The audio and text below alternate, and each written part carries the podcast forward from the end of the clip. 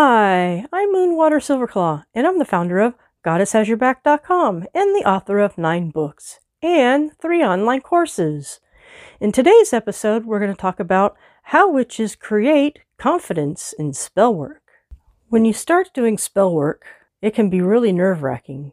Am I doing it right? Is this an authentic spell? Will it work?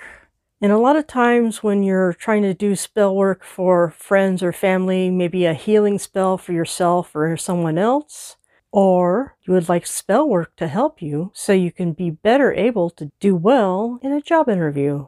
You'll notice how important these things are, and because of that, fear can rise up.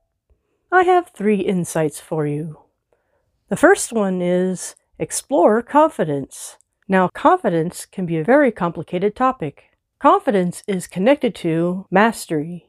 But in order for you to master some skills, you need to have the belief that you can become successful at doing the actions. One way you can do that is by using a spell diary, a section in your BOS. In your spell diary, you keep track of what you do and your results. For example, you would keep track of the moon phase, time, day, what you did, and what you said. Then, in one month, you can track what worked and what didn't, and what needs to be improved.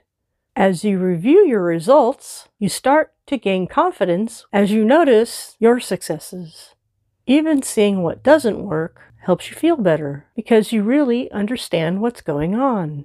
It's important for confidence to be built on a solid foundation. So, keeping a diary of your spell work helps you build confidence. And now, our second insight start small.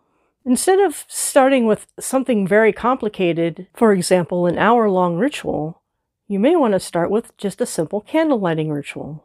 When I talk about starting small, I'm also talking about your intention.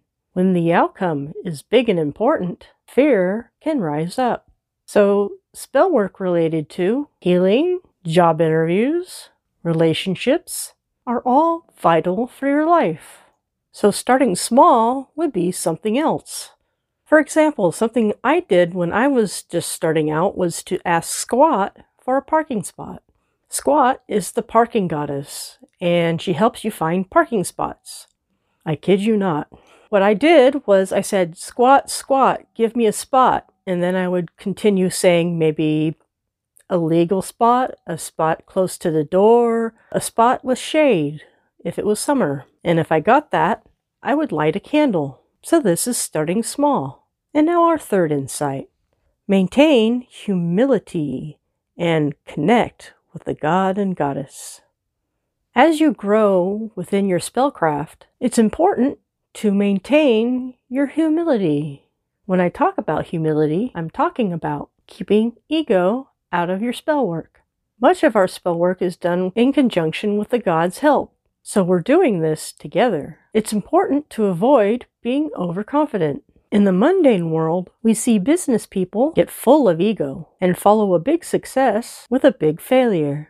They fell into the trap of overconfidence. We avoid this by continuing to connect with the gods. We ask the gods for guidance. You can always ask the god and goddess for help during meditation sessions. You can keep them close by saying prayers and just talking to them at different times of the day. And now I will summarize. The first insight was explore confidence. The second insight was start small. And number three, maintain humility and connect with the god and goddess. I'm Moonwater Silverclaw, and to go further and deeper, you can try one of my nine books.